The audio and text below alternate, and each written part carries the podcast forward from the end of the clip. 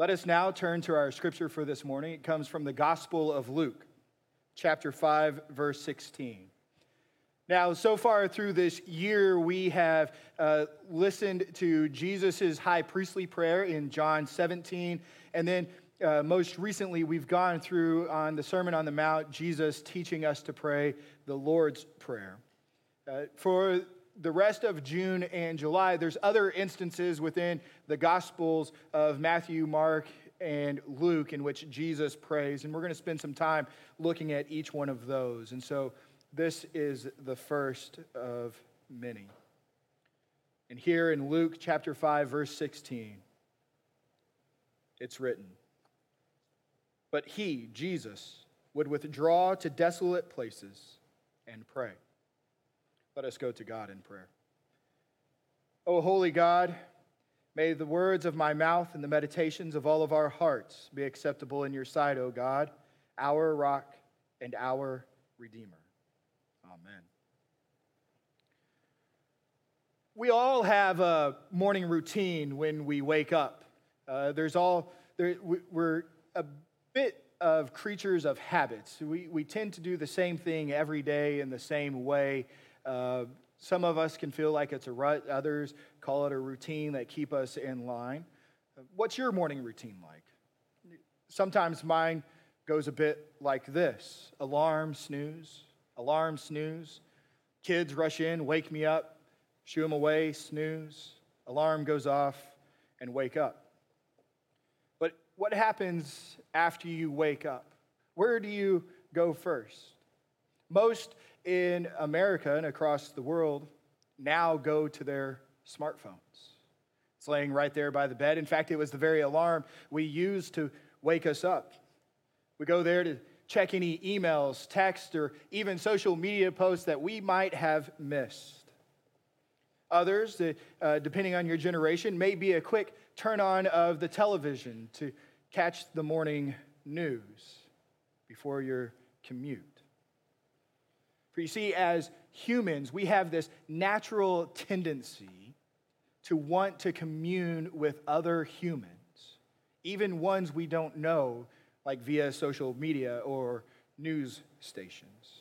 In fact, this tendency to want to commune with other humans is, is almost a stronger desire for some than to commune with God. We can even see this evidence in popular Christian writing when we go and see popular Christian writing about the afterlife, about what heaven will be like, it's often described as to what it will look like and who else you will see there. What other humans, what other people that we know from this life will be there. But what's missing in those descriptions? God. For you see, heaven isn't heaven apart from God. Jesus didn't die on the cross shedding his blood and was resurrected so that we could spend eternity with each other. No, Jesus shed his blood and was resurrected to take our sins and to pay the penalty for them so that we would be made right with God, so that we would get to spend the rest of this life and all of eternity with God, standing in grace, not in fear of condemnation. Jesus came and lived and died and rose again so that we could get God, so that we could commune with Him. Our relationship would be made right, so that we would actually spend time, actually all of eternity, with him. Our salvation exists not so we can enjoy each other, but rather so we can enjoy our Father, our Creator, our God forever. See, Jim, Jesus demonstrates throughout his life and his ministry an importance of a desire of spending time with the Father. In the Gospel of Mark, every time Jesus goes to pray, every time Jesus is recorded praying in the Gospel of Mark, he's doing so alone, in private, away from others. In Luke and Matthew, they have some areas where Jesus does pray in front of others, but he's often recorded praying alone. In Luke, we can see in, in chapter 3, verse 21. Now, when all the people were baptized, and when Jesus had also been baptized and was praying, the heavens were opened.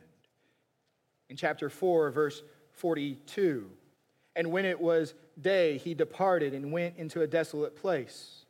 And the people sought him and came to him, and he would have kept him from leaving them. Here in 516, but he would withdraw to desolate places and pray. In chapter 6, verse 12, in these days he went out to the mountain to pray, and all night he continued in prayer to God. In chapter 9, verse 18, it tells us now it happened that he was praying alone. The disciples were with him, and he asked them, Who do the crowd say that I am? And in verse 28, now about eight days after these sayings, he took with him Peter and John and James and went up on the mountain to pray. And in Matthew, there's similar instances of Jesus going to be alone to pray, to spend time with God.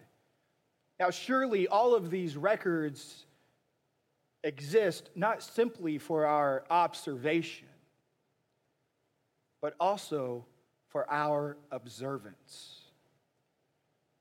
See, the godly life, the life of the Christian, involves both public worship and private communion with God.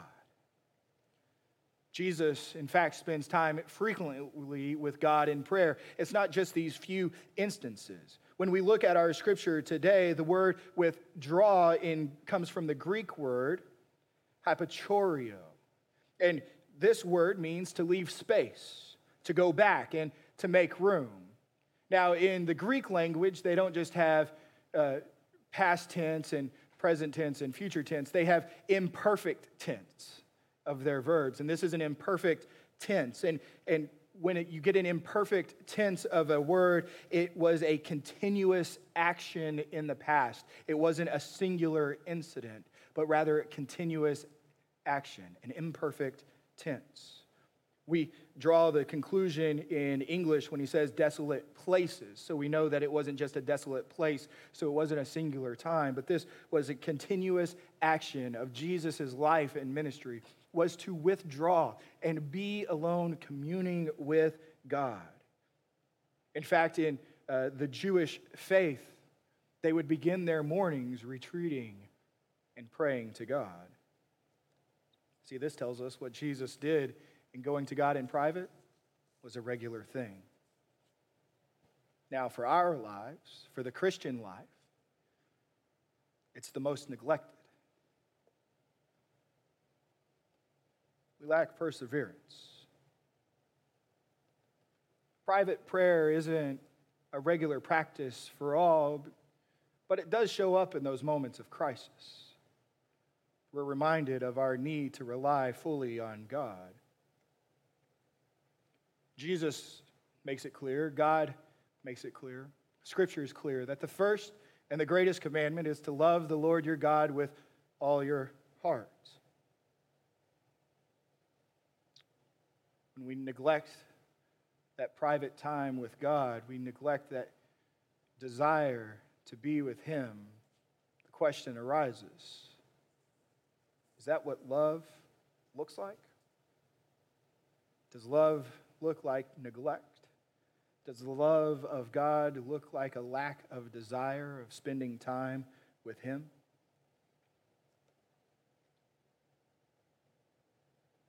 See, private prayer, we may be passionate about it for a season, but often it dissipates and slowly begins to fade away. Because really, who's watching? Right? It can be quite easy to come to the conclusion that, well, I've been converted. I talk to God occasionally when I need Him. I'm, I'm good almost as if God we place in this lamp that we just have to go rub three times and he will appear. As if a genie there to answer all of our desires and wants. Ah, yes, but do you love him? Do you love him? To the world, to the church, and even your pastor.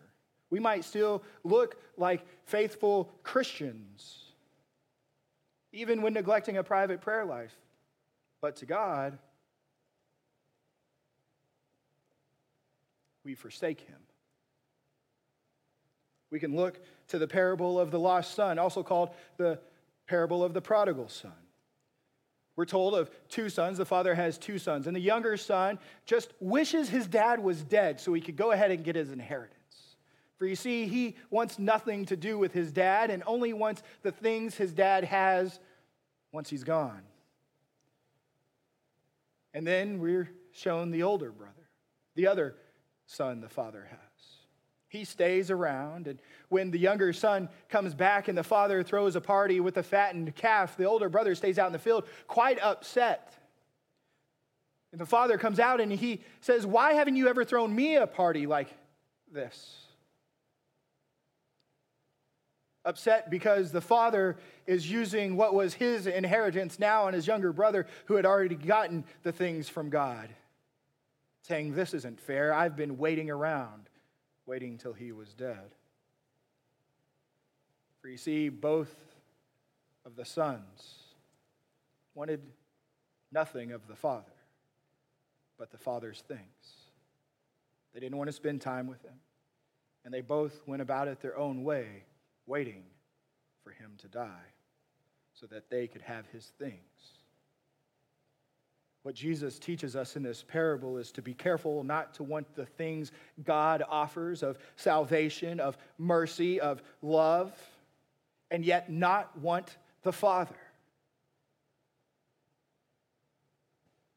For we don't have salvation without the Father. If your desire is not to spend eternity with God, then one of two things will happen.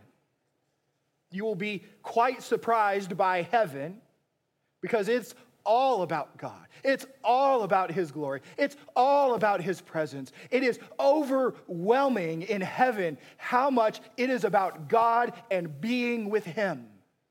This is what the scriptures point to. The other thing that might happen is that the conversion you thought you had wasn't true. See, the gift Jesus gives is grace, but it's the gift of access to the Father without condemnation, that we stand in grace. That our relationship is made whole and we can commune and spend time with the Father, the Lord, the Creator, just as Adam did in the garden in the beginning. The gift is to be able to spend time with God in private and to worship Him publicly.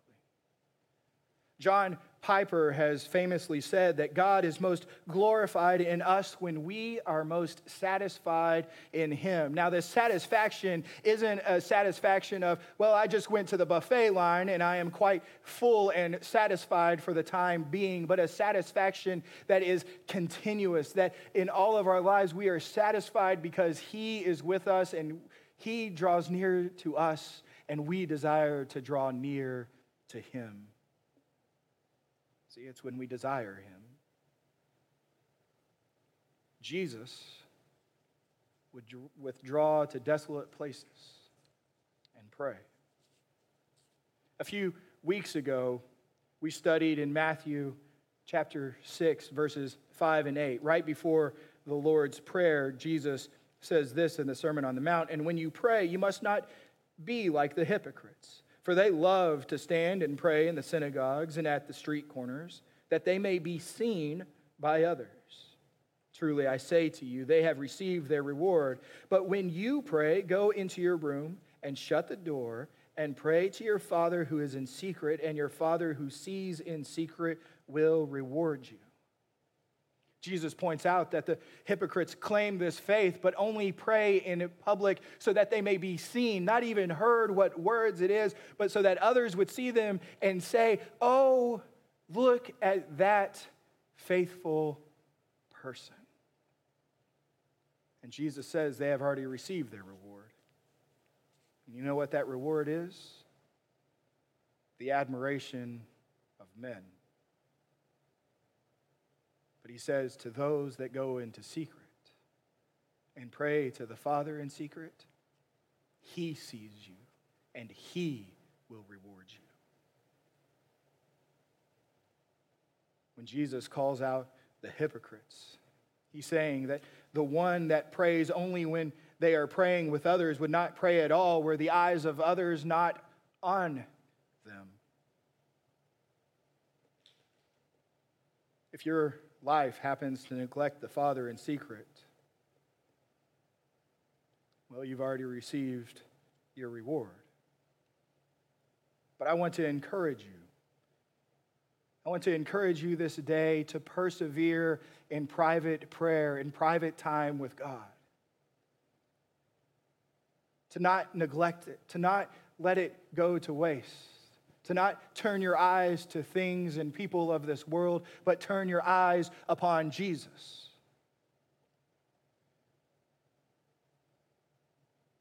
That the first and last conversation you have each day is with God, your Father, your Creator. He wants to hear from you, He wants to spend this time with you. And I pray that it not just happen once, and not just for a while, but so that at the end of your life, it may be said of you in an imperfect tense so that all will know that it was done continuously throughout your life. In Scripture, we're encouraged this way Luke 18, verse 1. And he told them a parable to the effect that they ought always to pray and not lose heart. Paul writes to the Roman church in chapter 12, verse 12 Rejoice in hope, be patient in tribulation, and be constant in prayer to the Ephesian church in chapter 6, verse 18, praying at all times in the Spirit with all prayer and supplication. To the Colossians in chapter 4, verse 2, continue steadfastly in prayer, being watchful in it with thanksgiving. And to the Thessalonians, chapter 5, verse 17, pray without ceasing. Folks, in my life as my journey with God became richer and more full, it's because my private prayer life was more consistent and more constant. The scripture is a great place to turn to. The Psalms are a wonderful place to turn to when trying to go and understand how is it exactly we talk to God. When you read the Psalms, you see from laments to crying out to confessions to anger with God, but it is all done in communion with Him to reach out to Him. Some other resources that are available Tim Keller writes a book on prayer. Uh, the Valley of Vision, which is a collection of prayers, can serve as prompts on how to go to God. And then there's a guide to prayer for all who seek God, published by Upper Rooms. All of these are wonderful resources. I encourage you, if you are struggling with a private prayer life, if you feel like it's slipping away, or if you have been convicted that you've been neglecting it, to seek Him. Seek first His kingdom, not just the things of God, but God Himself. Amen.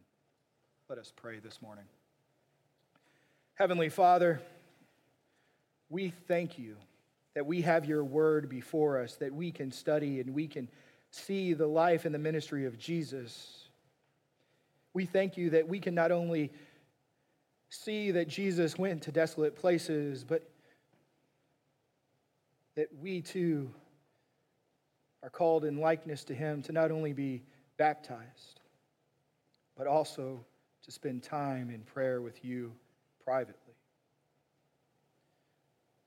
Lord, help that love grow in our hearts so that our desire to be with you will be so strong. We won't neglect you, we won't forsake you, but we will seek you first. In Jesus' name, amen.